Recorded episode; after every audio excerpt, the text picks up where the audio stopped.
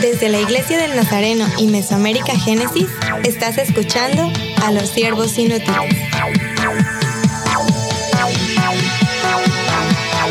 Saludos y bienvenidos al podcast de los siervos inútiles. Aquí estoy con muchos siervos y estamos entusiasmados por el tema de hoy, pero quiero presentarles y primero yo soy Scott Armstrong y a mi derecha Suje Salmerón. Hola. Habíamos hablado de eso. ¿Quién es? Algunos, algunos dicen, este, pero hay alguien nuevo, un- una sierva nueva. Bueno, es la misma, su Barrón, pero hemos hablado de sus dos apellidos en este tiempo. Entonces, a su derecha, Emily Armstrong, Saludos, solo tengo un apellido. y estoy orgulloso de ese apellido.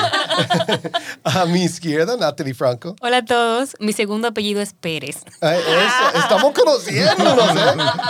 Y eh, no sé cuál es. No, sí, ya, ya sé. Eh, pero a su izquierda, el reverendo José Luis Acevedo. Del Rosario. Del ¿Cómo Rosario. están todos? Eso, eso, qué bien. Bueno, hoy es eh, un tema un poco interesante, ¿verdad? Quiero decir que si ustedes están viendo el título, tal vez van a, van a ver las 8C o las 8C del desarrollo misionero y van a decir, pero qué, qué es esto y todo? En algún momento vamos a pedir que Emily eh, explique un poco por qué tenemos esto, pero resumido prácticamente es cuando hay un candidato que está surgiendo, que dice, yo tengo un llamado misionero, quiero ser misionero, o tengo interés en ser misionero. Entonces, como iglesia de Nazareno, alrededor del mundo, no solo en República Dominicana, donde estamos grabando este episodio, o en nuestra región que se llama Mesoamérica, no, en todo el mundo debemos tener un perfil para poder guiar, desarrollar y evaluar esta persona. Sí, ah, usamos este. A mí me gusta llamarlo como una herramienta, ¿verdad? No es, no es algo más que eso. Pero lo que hemos visto en la historia de la Iglesia de Nazareno es que hemos mandado misioneros ya por muchos, muchos años en nuestra denominación, pero llevábamos décadas, muchas décadas, que solo vinieron de unos países, ¿verdad? Empezando en Estados Unidos, Canadá, algunos países de, de Europa.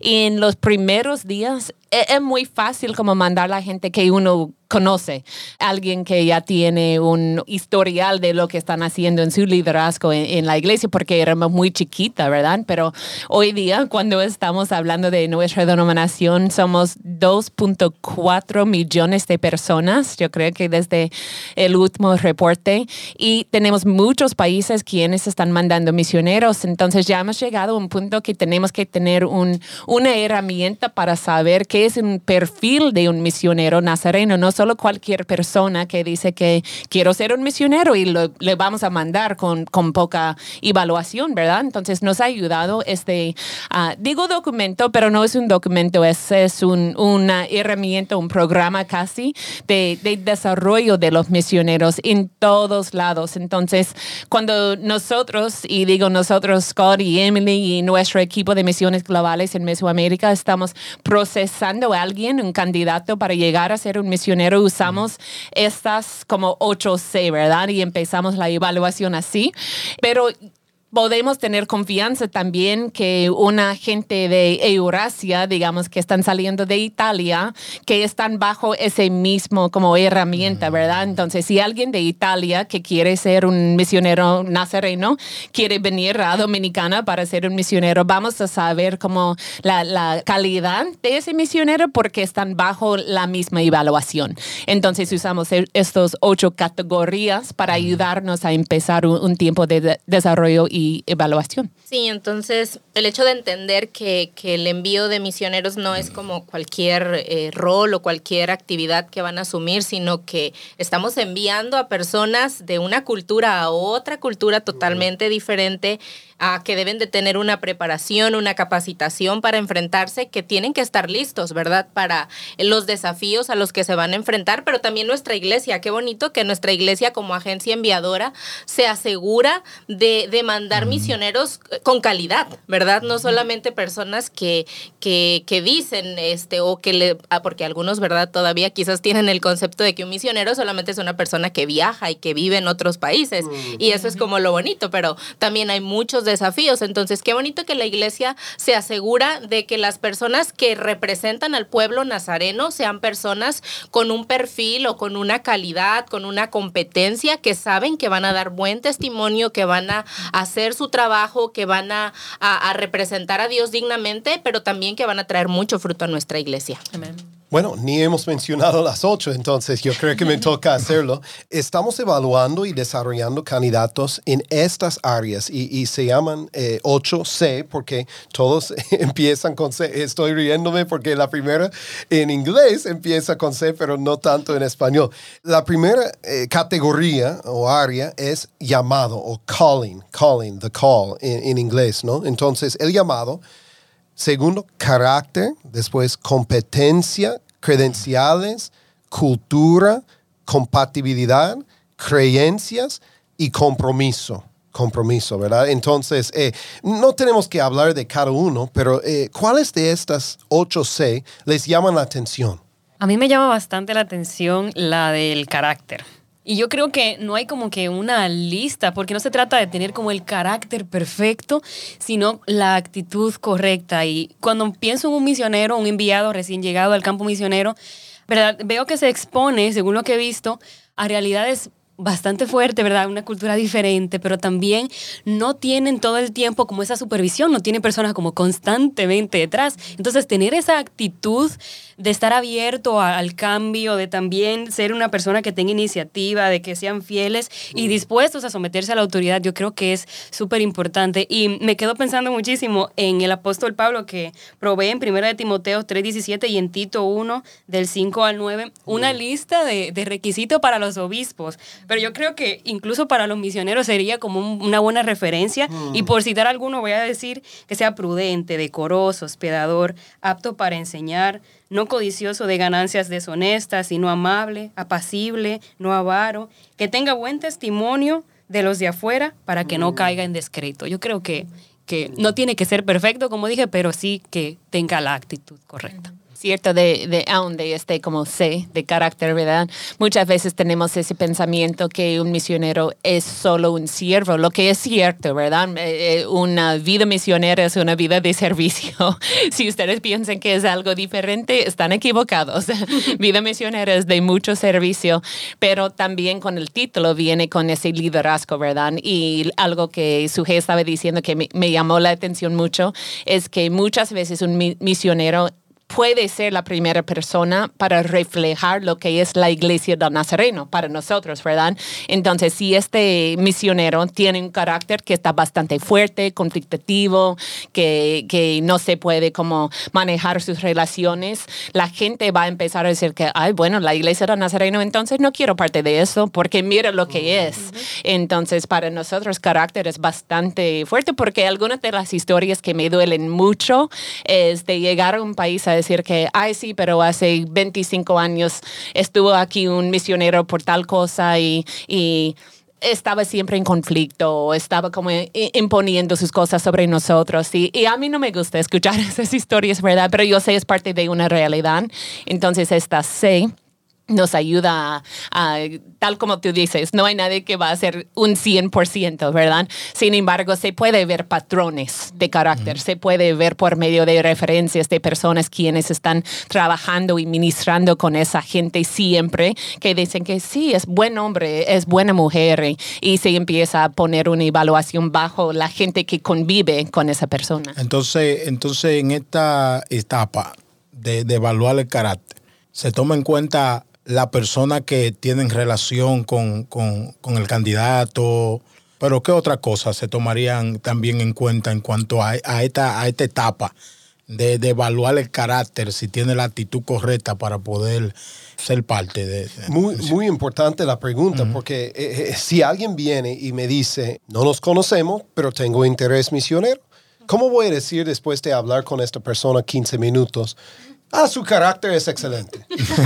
Eh, Imposible. Eh, tenemos, que, tenemos que depender en diferentes personas, referencias, eh, el pastor local, hasta puede ser familia y amigos, pero, pero más eh, también jefes, eh, maestros o profesores, dependiendo, ¿verdad? Y estamos mirando en, literalmente cuando no estamos hablando de algo de corto plazo, muy corto plazo, ¿verdad? De una semana, no.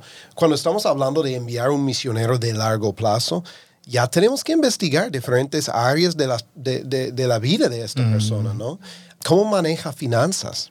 Cosas así, ¿verdad?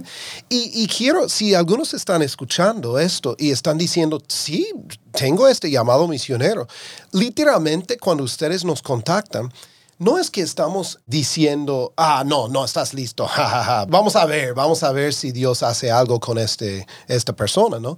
Esto es de evaluación, pero es de desarrollo. Nosotros, todos nosotros, eh, eh, ninguno hemos llegado a tope de, de esto. Eh, tene- tenemos que seguir creciendo. Y hay personas, algunos de ustedes que están escuchando que dicen, no, pero he estudiado, tengo esta parte, pero quizás les falta experiencia transcultural. Hay otros que han estado en muchos grupos eh, misioneros, oportunidades transculturales, pero les falta estudiar un poco la teología, ¿no? Entonces, me interesa escuchar un poco de Suje y de Natalie. Es, Natalie, estás en este proceso. Suje, has pasado por este proceso y ahora estás guiando a otros. ¿Qué piensan de este modelo, de esta herramienta? Lo bonito de, de esta herramienta en sí no es pensar solamente que es como un examen, este, donde te va a salir, ¿verdad? Tienes 87 puntos de 100, este, o tienes 40 de 100 y, y no vas a poder ser misionero, sino como mencionaba Scott, es una herramienta que te va a ayudar a tu desarrollo, a tu crecimiento y no es algo que, que te ayuda a colocarte en el momento para saber cuál es tu, tu situación actual, cuál es tu perfil actual.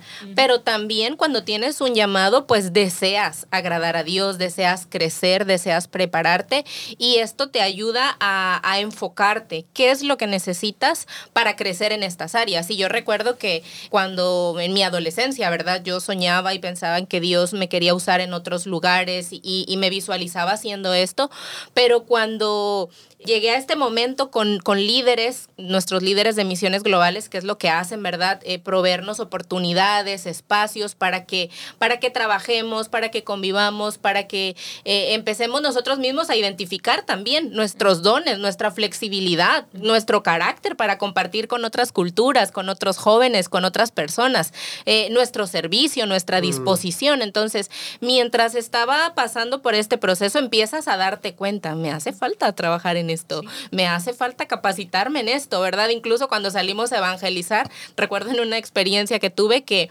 que Maru estaba un poquito preocupada porque yo tardé muchísimo con una persona y ella decía, es que yo no sabía si ibas a saber decir, qué decir y todo, porque era una persona que practicaba otro tipo de religión, pero fue muy bueno para ella decir, o sea, los jóvenes dijeron es que ella tuvo un diálogo y, y el, el hombre aceptó a Jesús porque ella sabía. Y yo le dije, bueno, sí, porque he estudiado, pero no tengo estudios teológicos, pero eso me inspiró a estudiar. Dije, necesito profundizar más porque ¿qué va a pasar cuando me encuentre en otro país con gente con otras creencias? Y no voy a saber qué decir, cómo voy a defender mi fe. Entonces, estas experiencias y este proceso te ayuda a prepararte mejor. En realidad, creo que para algunos quizás puede decir, ah, es como una lista o un super perfil inalcanzable, pero no, es algo que nos, nos ayuda a ser mejores. Y si queremos ser eficientes para Dios en el campo misionero, pues estamos dispuestos a hacerlo. Y es un proceso, no lo tenemos eh, de inmediato, pero sí Dios nos ayuda a crecer en cada uno de estos. Y si pienso, si me hubiesen mandado en aquel tiempo con falta de carácter, de compromiso, sin saber muchas cosas, hubiera fracasado en el ministerio, pero gracias a la experiencia transcultural, gracias a la educación, gracias al proceso de acompañamiento con otros líderes que mi carácter cambió, se perfeccionó y es que podemos tener éxito en el área misionera. Entonces, es muy importante, no queremos que nuestros misioneros regresen a casa fracasados, ¿verdad? Como soldados caídos porque no estaban listos, porque no, no tenían el conocimiento necesario para enfrentarse al desafío que, que iban a tener delante. Fíjate que precisamente en esas me encuentro, incluso antes de la candidatura, había identificado esto de que necesito eh, invertir más tiempo en mis estudios teológicos. a pesar de que he crecido, ¿verdad? En la iglesia del Nazareno, yo he reconocido que necesito, y lo he hablado con su al respecto, y, y hemos hablado sobre esto.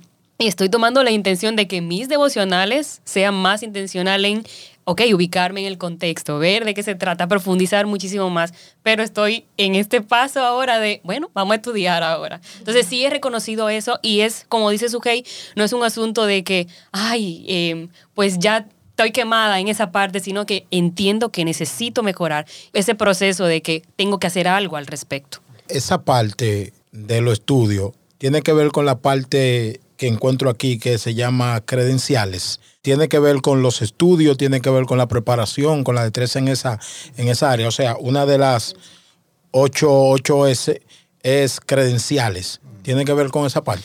Gracias por decirlo, sí, José Luis. Eh, credenciales es decir, mira, si alguien dice, quiero eh, ser médico ahí en el campo misionero, eres médico donde ya estás en tu propio país, tienes ya el certificado, el diploma. Y, debo mencionar también, la formación no solo es de teología. Eh, aquí estamos, eh, todos podemos decir que tenemos una carrera diferente, ¿no? Que Dios está usando, aunque no siempre directamente, ¿no? Natalie, estás en, el proceso. Eh, no sabemos a dónde Dios va, va a mandarte o cómo va a usarte. Pero eh, tu carrera como eh, arquitecta te va a servir todo lo que has aprendido. Entonces, esto también es parte de, la educación, o lo que llamamos credenciales. Ok, excelente. Sí, y solo como pensando en, en, esa pregunta, como credenciales y la educación teológica están como similares, pero aparte también porque yo creo que hay mucha gente que piensa que pueden ser misioneros sin la educación teológica o aún una educación de la Biblia, ¿verdad? Y, y hoy día he encontrado y hablado con mucha gente, mucha gente, no solo son los jóvenes, ¿verdad? Pero sienten que pueden servir en otra cultura, que se pueden servir, pero no tiene el, base de la Biblia, que no tiene el base de la educación teológica.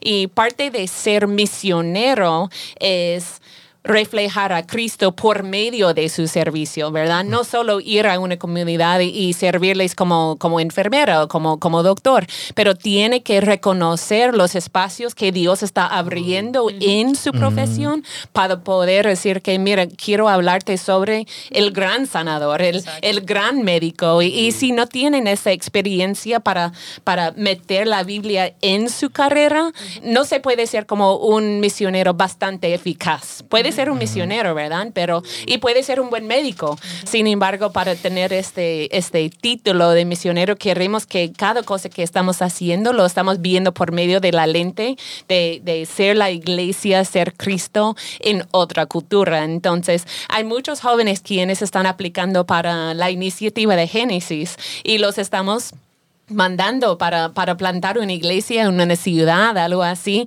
Y hemos visto en los últimos años, y gracias a Dios que es algo que hemos mejorado en, en aún la iniciativa de Génesis, muchos nos estaban diciendo es que necesito más educación porque estoy predicando cada semana, es que estoy haciendo uh, estudio bíblico y ya después de como seis meses, siete meses estaba vacía, no, no tenía más para ofrecer, ¿verdad?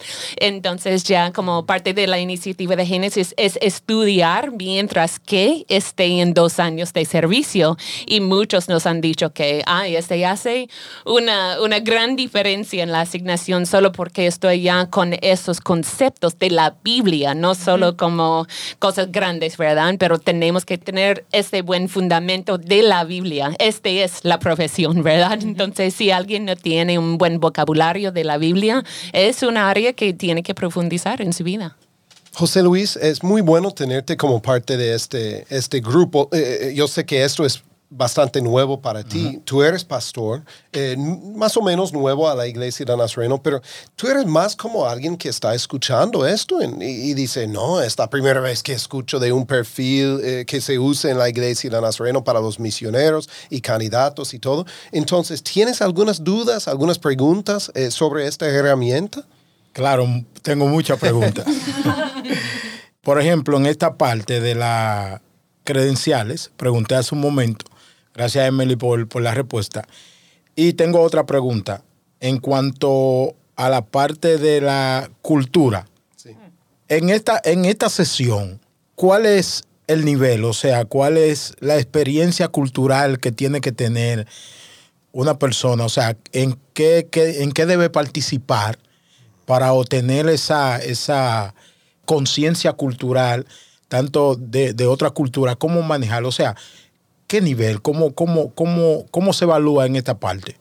Yo te puedo decir que algo que siempre hago una pregunta a la gente que están bajo mí como evaluación, ¿verdad? Y cuando veo, muchas veces cuando llega a mi escritorio como un candidato, han pasado por mucha evaluación en, en sus países, en sus distritos. Y cuando veo que, bueno, han estado en Nicaragua o han estado en, en México o algo así, ¿verdad? Les pregunto, ¿y cuánto tiempo pasaste en este país? Y me dicen, quizás es como tres días de vacaciones, ¿verdad? Es diferente, es parte, sí, yo voy a decir que han pasado tiempo en otra cultura, aunque fue de vacaciones, pero muchas veces yo empiezo a ponerme un poco más profundo. Entonces, cuando tú estabas, no voy a decir que es vacaciones, que muchos no lo dicen, ¿verdad? Muchos dicen un, un acto de servicio, un congreso, una conferencia de la JTNI o algo así. Pero como estoy mirando a Natalie, entonces Natalie, te voy a preguntar, cuando te fuiste a la India, ¿te sentiste como muy cómoda, emocionada de encontrarte con las cosas raras de, de la cultura? ¿O te pusiste un poco ansiosa o te pusiste un poco más am, como nerviosa de, de no saber? ¿Cómo- ¿Cuáles fueron los, las emociones que te sentiste en un- otra cultura? La verdad me sentí bastante, bueno, cómoda y con expectativas, pero no me sentí, me sentí como, ay, qué emoción, ¿verdad? En la primera etapa del choque cultural, que es como todo nuevo, todo diferente, eh, y no pasó de ahí porque, bueno, todo fue unas semanas, solamente fue unas, ¿qué? Siete, ocho días que dura allá, no se puede apreciar como tanto de la cultura como hubiera querido. Entonces, no pasé del primer choque, ¿verdad? La, primera La luna de etapa del miel. choque. Y cuando tú estabas ahí en la India, ¿te quedaste solo con los latinos de nuestra área o ya empezaste a conocer otra gente? Porque yo sé que esa conferencia por lo menos fue llena de personas, ¿verdad? Entonces, ¿tú, tú como experiencia fue más con latinos o fue más con personas de otras Yo culturas? andaba con los indios, de arriba para abajo con los indios y claro, también con otras culturas, pero pasaba algunos ratitos con la región cuando era ya capacitación, solamente. Lo siento. Pero son cosas así, lo uso como un ejemplo, Sí. ¿verdad? Porque yo puedo medir como alguien que está empezando a evaluar a alguien, que alguien que quizás tiene un poco más desarrollo va a decir que, ay, no, es que me gustó mucho la India, pero en el tercer día me estaba chocando con la comida, con, con los olores, que, que siempre quería estar con mi gente, y entonces empieza a escuchar estas cosas que decir, bueno, quizás un poco más desarrollo, pero cuando alguien puede tener una, una experiencia en otra cultura que empieza a ser más amplia, ¿verdad? Pero todo eso es, es un proceso bien orgánico, es, es bien ah, subjetivo. Hay muchas cosas que podemos hacer que son objetivos, como te fuiste de viaje, este es una lista de chequeo, ¿verdad? Sí, yo he estado en otros países, bueno, y, y- y en el papel se ve que es buen candidato, pero la cosa que tiene que hacer como alguien que está desarrollando y, evaluando es empezar a tener las conversaciones. ¿Qué, ¿Cómo te sentiste? Y Dios te, te llamó, Dios te confirmó. ¿Qué, ¿Qué hiciste Dios en tu vida en esa cultura? Son cosas así que son la misma cosa, eh, la misma moneda, ¿verdad? De los dos lados del, del mismo moneda. Es importante porque incluso yo he tenido conversaciones con muchas personas. eh, normalmente como equipo de misiones globales tratamos de ofrecer o proveer oportunidades para que las personas tengan experiencias con otras culturas, con, con otros equipos, eh, haciendo diferentes actividades. Entonces, esto mismo les ayuda a ellos a, a identificar si están cómodos al participar, al compartir, al realizar ciertas actividades. Y una de las cosas que nosotros podemos como estar visualizando en esos momentos pueden ser eh, eventos, oportunidades misioneras de corto plazo, de mediano plazo o de largo plazo, pero lo que buscamos es ver cómo la persona se, se adaptó a la cultura, si no tuvo problema. Hemos encontrado a muchos que dicen, "Eh, me fue malísimo, no quiero regresar, me dieron una comida rara, este, me sentí incómodo. Y hay personas que tienen un un choque que, que dicen, yo no sirvo para ser misionero. Inmediatamente de esta experiencia, yo no puedo, yo no me pude comunicar con, con las personas, o sea, me bloqueé y no pude. Pero ahí ellos mismos empiezan a descubrir, ¿verdad? Wow, qué interesante, quiero aprender más de la cultura, me pude comunicar con las personas, este, me llamó la atención de esto y están observando cada detalle de la cultura, ¿por qué hacen esto? ¿Por qué viven así? ¿Cómo podemos hacer para, para compartirles? Para... Entonces, eh, inmediatamente con estos momentos y estas oportunidades, por eso es que cuando estamos evaluando y alguien no ha tenido una oportunidad o, o un momento de, de, compartir con otra cultura, ¿qué es lo que se recomienda? Participa en estos mm, lugares, en estos eventos, para que puedas tener la oportunidad de, de ver, de experimentar cómo te sientes y, y, y, qué tan hábil eres o flexible para estar dentro de otra mm. cultura. Lo lindo después de ver esto eh, por 15 años, 18 años es que tenemos, voy a usar una palabra, tenemos nuestros tentáculos ya en todos los lugares, ¿verdad? Entonces, cuando estamos hablando con alguien de, de Guatemala, y decimos, uh, no, claro, eres muy buen candidato, excelente, pero si te falta participar en alguna actividad misionera. Bueno, sabemos que se están ofreciendo estas oportunidades en tales fechas, ponte en contacto con y esta persona, por eso digo, eh, los tentáculos, ¿verdad? Esta persona es un, un, coordinador nuestro. Entonces, después de esta oportunidad, podemos hablar con ella, con él, y decir, ¿y cómo salió? ¿Sí? ¿Cómo salió? No, no pidiendo perfección, no pidiendo, porque yo creo que todos, eh, hasta Emily te preguntó, Natalie, eh, eh, ¿cómo salió la India?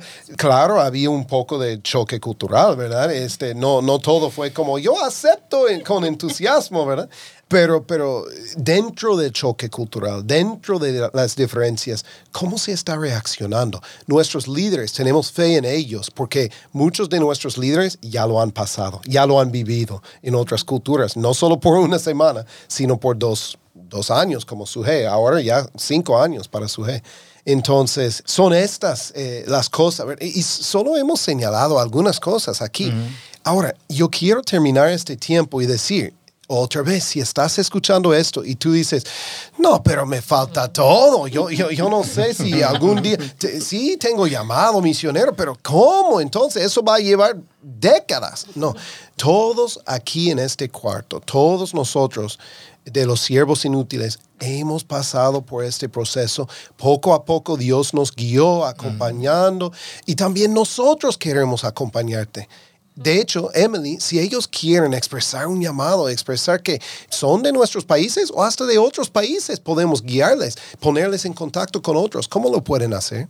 Sí, claro. Cuando lo estás diciendo antes de dar como el anuncio, estoy pensando, este es como una, un, acto de la gracia preveniente para alguien que tiene un llamado misionero. Muchas veces cuando me llegan y, y, estoy mirando su historia de cinco años, seis años, siete años, yo estoy viendo que Dios ha estado preparando a esa persona para este momento, ¿verdad? Que quizás ellos ni se dieron cuenta. Quizás ellos solo, como su y está siempre buscando más educación, ¿verdad? O, las cosas que Dios se ponga en, en, la vida es la gracia preveniente, que muchas veces los misioneros se están siendo preparados por el Espíritu Santo. Entonces, cuando se pongan en contacto con misiones globales, es un, un paso bien intencional para empezar a hacerlo, el desarrollo bastante intencional, ¿verdad? Entonces, que, que no se rinden que, que Dios está preparando a sus misioneros y la iglesia es nuestra responsabilidad de, de reconocerlo, ¿verdad? Y, y, es parte de nuestra carga y es un privilegio para nosotros hacerlo. Uh, si ustedes quieren más información, nos pueden mandar un mensaje directo por, por medio de nuestra página en Facebook, Los Siervos Inútiles Podcast. También nos pueden contactar por medio de mesoamericagenesis.org. Excelente. Sí, estos son los ocho elementos cruciales para el buen desarrollo de un candidato. Vamos a acompañarles en este llamado y en tu candidatura, ¿verdad? Pues todos estamos en este proceso y qué gusto poder eh, guiarles, orientarlos también. Somos los siervos inútiles y yo soy Scott Armstrong. Yo Natalie Franco. Yo soy José Luis Acevedo. Yo soy Emily Armstrong. Yo soy Sujei Salmerón. Eso, así es, así es. Que Dios los bendiga hasta el próximo. Para más información, visítanos en nuestra página de Facebook Siervos Inútiles Podcast. Encuentra este y todos nuestros episodios en mesoamericagenesis.org.